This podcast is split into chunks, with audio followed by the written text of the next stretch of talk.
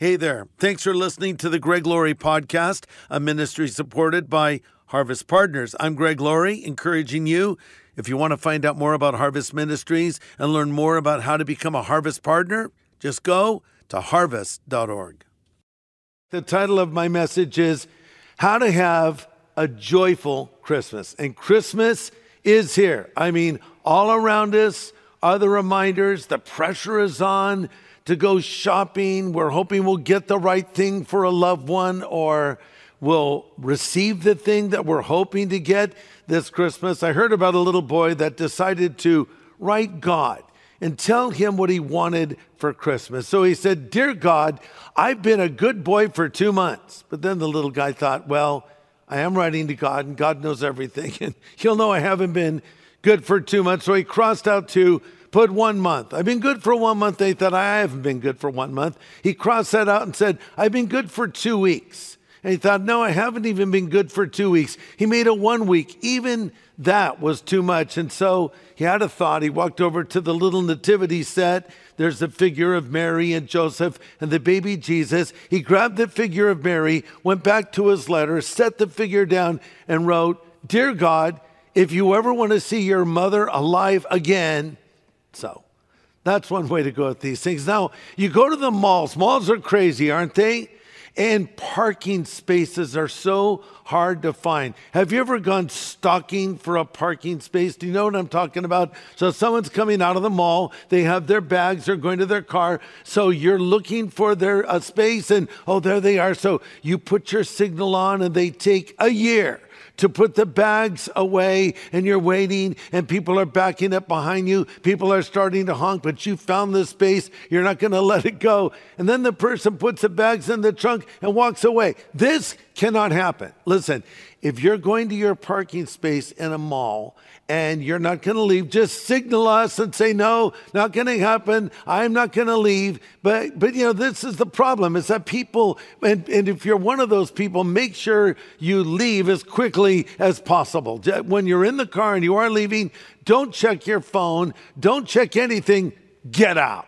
And I mean that in Christian love. But, uh, you know, because of the pressure, it can be a very hard time for a lot of people. You know, studies have shown that depression, anxiety, stress, and loneliness uh, increase dramatically during the Christmas season. And this is ironic because the message of the angels to the shepherds 2,000 years ago who were keeping watch over their flocks by night was simply, We bring you great joy. But a lot of people are not experiencing great joy right now. Maybe you're thinking, well, I'll experience great joy when I finish my Christmas shopping, or I'll finish, I'll experience great joy when I get my next paycheck, or I'll experience great joy when those ships that are stranded out there in the harbor are actually able to unload the stuff that is in them. So I'll, have presents under my Christmas tree. Or I'll have great joy when the hardship I'm going through ends. But listen, you're not going to find great joy in any of those things. We have to come back to the essential message of what Christmas is. It's not about what's under the tree, it's about who died on the tree. You see, Jesus was born to die that we might live. The incarnation was for the purpose of the atonement. He came with a specific purpose to go to a cross, die for the sins of the world, and rise again from the dead. So you don't need Christmas presents to make you happy. You need Christ's presence in your life. The message of the season is not shop till you drop, nor is it let it snow. We need to go back to those wise men who got it right when they said, We have come to worship. If you want a joyful Christmas, make it a Christmas that is filled with worship. Here's the bottom line commercial Christmas cannot deliver on its promises.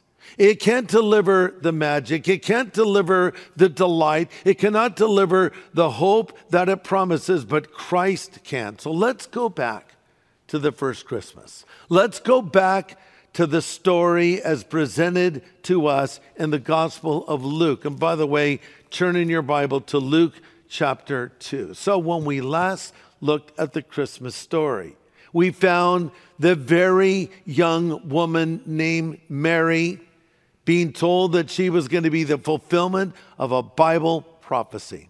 The angel Gabriel appeared to her and told her she would literally be the fulfillment of the promise of the prophet Isaiah, and she would bring forth the Messiah. Of course, Joseph wasn't buying this, but an angel of the Lord appeared to him and told him to take Mary as his wife because that one that was going to be born would be called Jesus and he would save his people from their sins. Now, seemingly out of nowhere, but really right on God's schedule, Caesar Augustus gives a ruling that all the world should be taxed. You know, it's a funny thing, Caesar uh, history tells us he was actually a small little guy.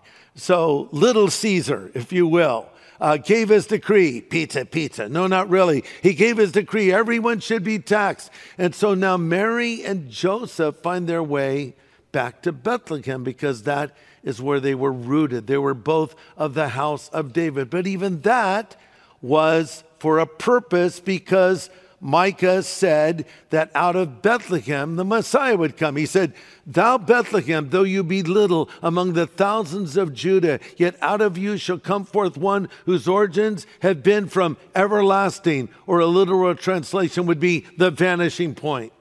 So this was all part of God's big plan to accomplish his purposes because history is his story. The reality is, history swings on the hinge of the door of a stable in Bethlehem.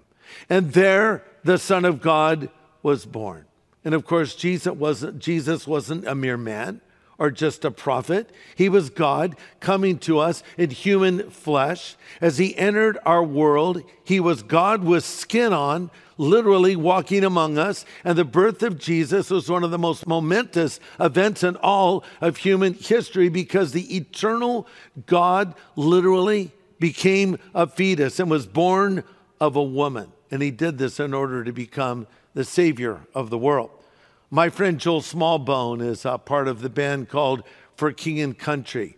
And he wrote this beautiful little piece, and I quote from it to think, a baby born in a stable, no prestige, no privilege, no social media, no social status, no political campaigns, no private airplanes. Yet he turned BC into AD. He's the most famous name around the globe. He reconnected us back to heaven and turned, brought heaven down to earth. How true. So, really, when you get down to it, the story of Jesus is not a rags to riches story, it's a riches to rags story because God left the glory of heaven. Jesus left the comfort and the bliss of being surrounded by the angels and being in the presence of the Father and the Holy Spirit to be born in a barn in a very unsanitary environment as he entered our world. And when the first Christmas came, most people missed it altogether. There were no twinkling lights. Uh, hanging from the eaves of buildings. There were no reindeer on anyone's lawn. Children did not find it hard to sleep that night because basically it was a night like any other night. In fact, on the first Christmas, it was business as usual. It was a bleak time spiritually for the Jewish people.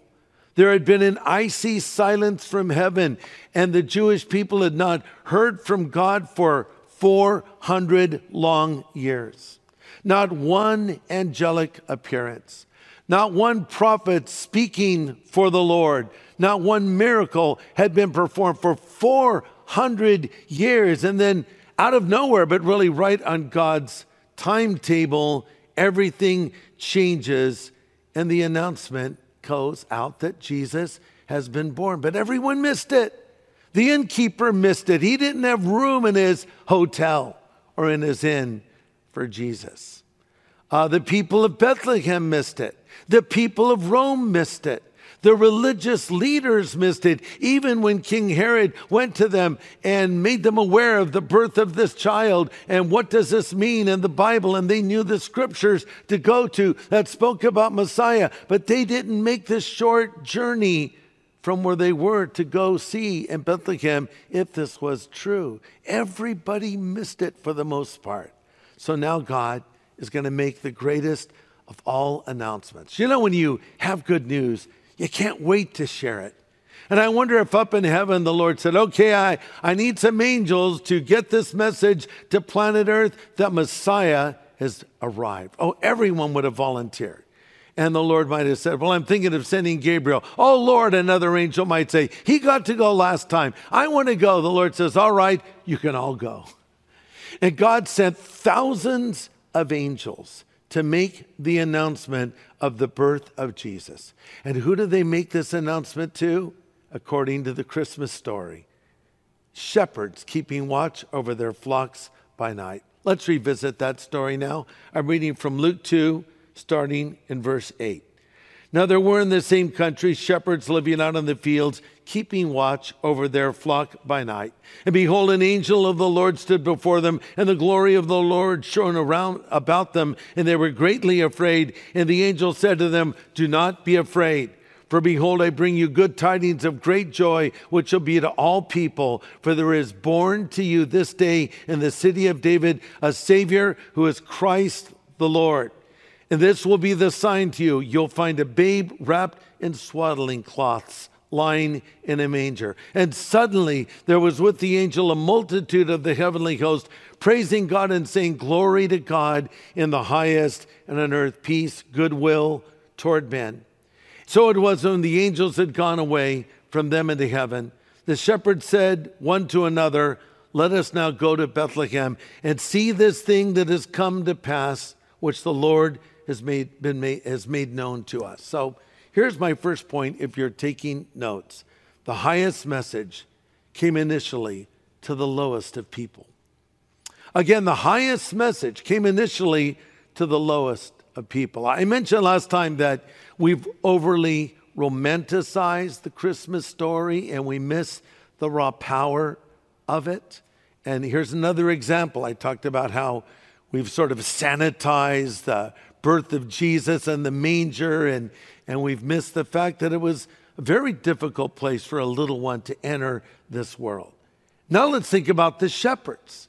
You know, we think the shepherds were these wonderful people, and they were in their way, but these were the very outcasts of society.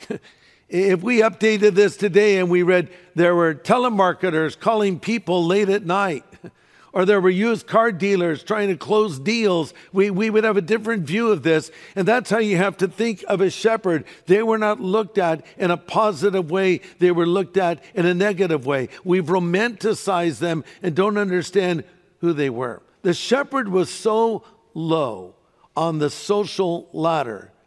The only one that was worse than them was an actual leper. They were stereotyped and maligned. For instance, the testimony of a shepherd was not even allowed in a court. Rabbis banned uh, pasturing uh, sheep and goats in Israel except on desert plains, and the Mishnah, uh, which uh, gives out Jewish law, said if a shepherd fell into a pit, you weren't even required to rescue them. So, I mean, they're, they're the lowest of the low. No one wants to hang around with a shepherd, no one likes the shepherd. So, up in heaven, God says, Who shall we tell first? Who should we reveal this message to that Christ has been born? Not Caesar, not the religious leaders, not the influential folk who could potentially influence others. The highest message came initially to the lowest of the low, into this social context of religious snobbery and class prejudice. The Son of God stepped forth. God handpicked these shepherds to hear this news. He left the self righteous hypocrites off the mailing list. Are you on God's mailing list? If you're a Christian, you are. And he brings us good news. And it makes perfect sense because Jesus always went out of his way to go to the people who were outcasts. He went to Matthew, a tax collector, a man who was a Jew who was working for the occupying force of Rome. And Jesus not only went out of his way to greet Matthew and to love Matthew, he called Matthew to be one of his disciples. Then Jesus saw another tax collector named Zacchaeus up in a tree when he went into Jericho. And he said, Hey, man, Come on down from that tree. I'm coming over to your house for lunch today. People couldn't believe he would spend time with a man like Zacchaeus. Or that woman caught in the very act of adultery. Jesus took time for her, he showed mercy to her or that woman at the well from Samaria. The Jews had nothing to do with the Samaritans. They were prejudiced against the Samaritans. And what does Jesus do? He goes out of his way to spend time with this burned out, immoral woman that had tried to fill a hole in her heart with husband after husband. And he told her about the living water that could spiritually refresh her. And who is this message given to initially? It's given to shepherds keeping watch over their flocks by night. Just makes perfect sense. And now the shepherd in our mind is elevate, elevated, isn't he? You know, when we tell the Christmas story and we have a Christmas play at church, there's always going to be the shepherds. The shepherds are featured. The shepherds are important. And did not Jesus himself say, I am the good shepherd? Who gives his life for his sheep. And my sheep hear my voice and they follow me. So, this is something that is very important to remember that he took the highest message to the lowest of the low. Number two, the message of the first Christmas was a message of joy. It was a message of joy. Verse 10 the angel said, Don't be afraid. Behold, I bring you glad tidings of great joy, which will be to all people. Not a little joy, not some joy, great joy. That is the message of Christmas. It's great joy. You say, well, yeah, that's fine for them 2,000 years ago. I live in 2021. Times are hard. No, remember it says to all people, not just for the folks back then, but for all of us right to the present day. God wants you to have a joyful and happy Christmas this year. But the reality is, and I touched on this earlier, the holidays can be sad for a lot of folks. Maybe there's something happening in your home that's making this a hard Christmas. I just read that the Surgeon General has issued a warning about the mental health of young people.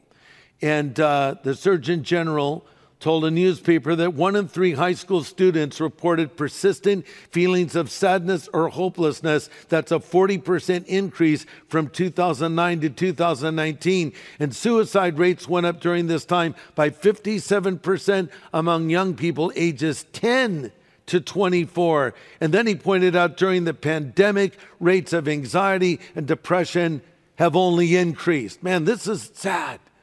People are down. And that's why we need to tell them the real message of Christmas. No matter what you're going through, there's great joy. Again, not in what's under the tree, not in the celebration of Christmas with all of its trappings, but in the essential message of Christmas. I was recently interviewed by a newspaper, and I was asked about a Pew Research study that had been done. And in this uh, study, this was stated quote most americans say they have spent some time in the past year thinking about big questions like the meaning of life or whether there is any purpose to suffering and why bad things happen to people end quote. Eh, the age old question why do bad things happen to good people? I, I don't have an answer that would probably satisfy you but i can say this despite the bad things that can happen in our lives we can turn to god there are things that happen that are utterly inexplicable. And uh, if you have suffered loss, if a loved one has left you and you're now celebrating Christmas, it might be even harder. A time that should be happy can suddenly become miserable. You know, our son Christopher went to heaven 13 years ago. And I remember the first Christmas we celebrated after he died, and it was absolutely devastating because he loved Christmas and he really got into it. He was a great rapper. He wrapped presents so beautifully. He didn't get that from me, but he'd get out his X-Acto blade and the tape and do all these cool things. He made custom Christmas cards for people and he loved this time. It's all those memories flood into your mind when you're there, supposedly having a good time, and it's actually a very sad time. And maybe I'm talking to someone right now that's really sad in fact, you're so sad, You wonder if you should even keep living. You've even thought about taking your own life. Please, please don't even consider that. You are loved by more people than you will ever realize. And you are needed and you are wanted. And best of all, you're loved by God. And listen, He has a plan for your life. And what is the message of Christmas? It's that God is with us. Remember, you should call his name Emmanuel. And what is the purpose of Christmas or the purpose of Jesus being born? I already mentioned it. Jesus was born to die, he was going to the cross. You see, at the cross, Jesus defeated sin, but at his resurrection, he defeated death. So here's the message if you've lost a loved one, if they died in faith, if they died trusting Christ, you will see them again. We don't say goodbye, we say see you later.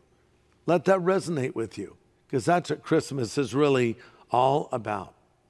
My third point is fear robs us of the joy of Christmas. Fear robs us of the joy of Christmas. Look at 210. The angel said to them, Do not be afraid.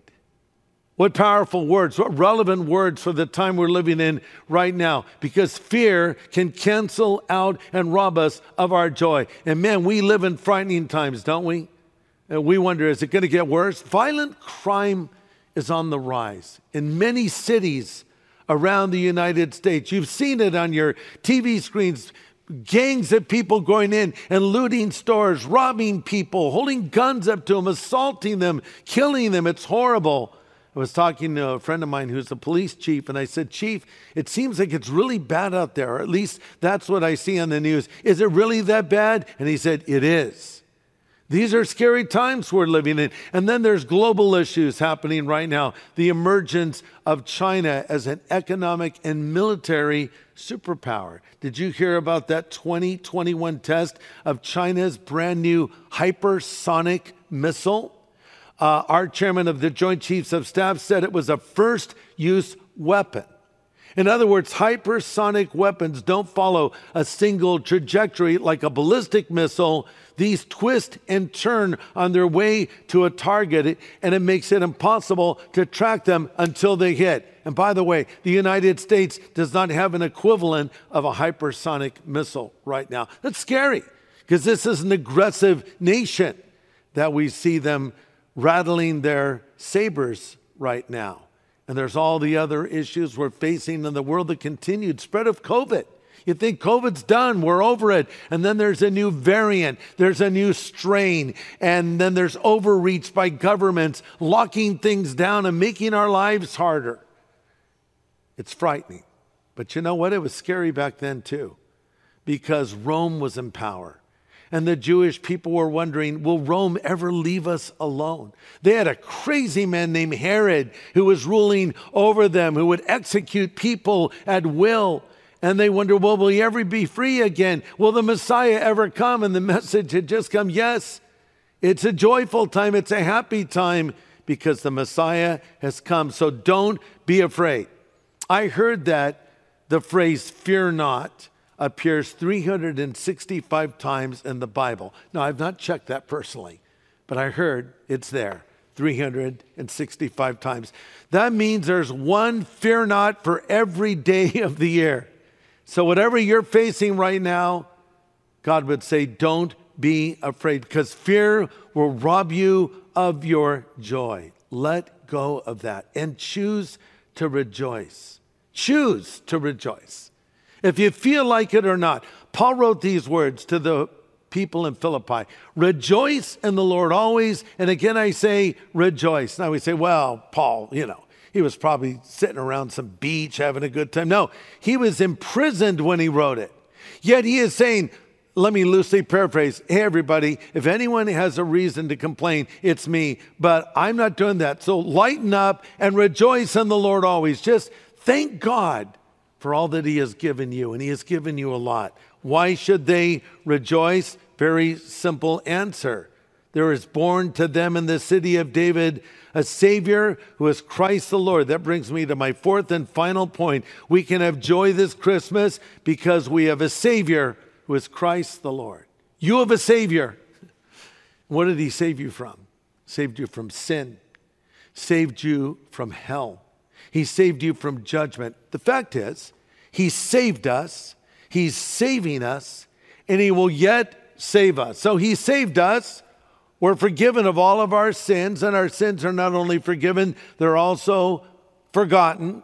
But then He's saving us as you're struggling with temptation and other issues. He's there to help you and sustain you and strengthen you. And ultimately, He will save you when you get to heaven and you enter into His presence. A wonderful thing. It's a Savior who is Christ the Lord. So He saves us, but then as our Lord, He protects us and He watches over us.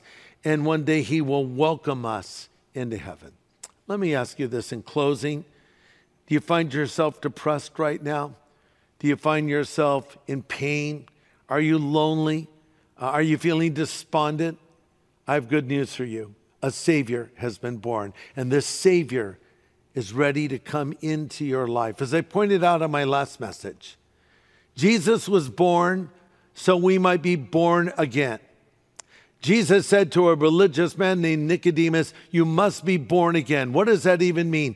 It means you need to have a spiritual rebirth where you say to God, I need your help, I need your forgiveness, and I want Jesus to come into my life and be my Savior and my Lord. And He can do that for you right now. The same Jesus who was born in the manger, who died on the cross, and rose from the dead, now stands at the door of your life and He knocks and He says, If you'll hear His voice and open the door, He will come in. Would you like to open that door of your heart and your life and ask Christ to come in? You don't have to be alone in this Christmas season. He will be with you and He will live in you. But you must ask Him to come in. He's only a prayer away. So here's what I'd like to do. If you want your sin forgiven, if you want to know with certainty that you'll go to heaven when you die, if you want Jesus Christ to come into your life, I'm going to ask you to pray a prayer with me. I'm also going to say that there might be someone watching right now that has sort of wandered away from their faith. You've been a prodigal son or daughter. It's time for you to come home again. We all love that song, I'll Be Home for Christmas. Why don't you come home this Christmas? Home to your Father, home to the family of God, home to the church again, and get right with the Lord. If you do that, this can be a joyful Christmas for you. So I'm going to pray this simple prayer. If you want Jesus to come into your life and forgive you of your sin, or if you want to make a recommitment to Him, you can pray this prayer with me. You can pray it out loud if you like. You can pray it in the quietness of your heart if you choose. But pray with me right now. Pray these words Lord Jesus, thank you for being born in the manger of Bethlehem. Thank you for dying on the cross for my sin and rising again from the dead. I turn from my sin now and I choose to follow you from this moment forward. Thank you for hearing my prayer and answering this prayer. In Jesus' name, I ask this. Amen. Hey, everybody, thanks for listening to this podcast. To learn more about Harvest Ministries, follow this show and consider supporting it. Just go to harvest.org. And to find out how to know God personally, go to harvest.org and click on Know God.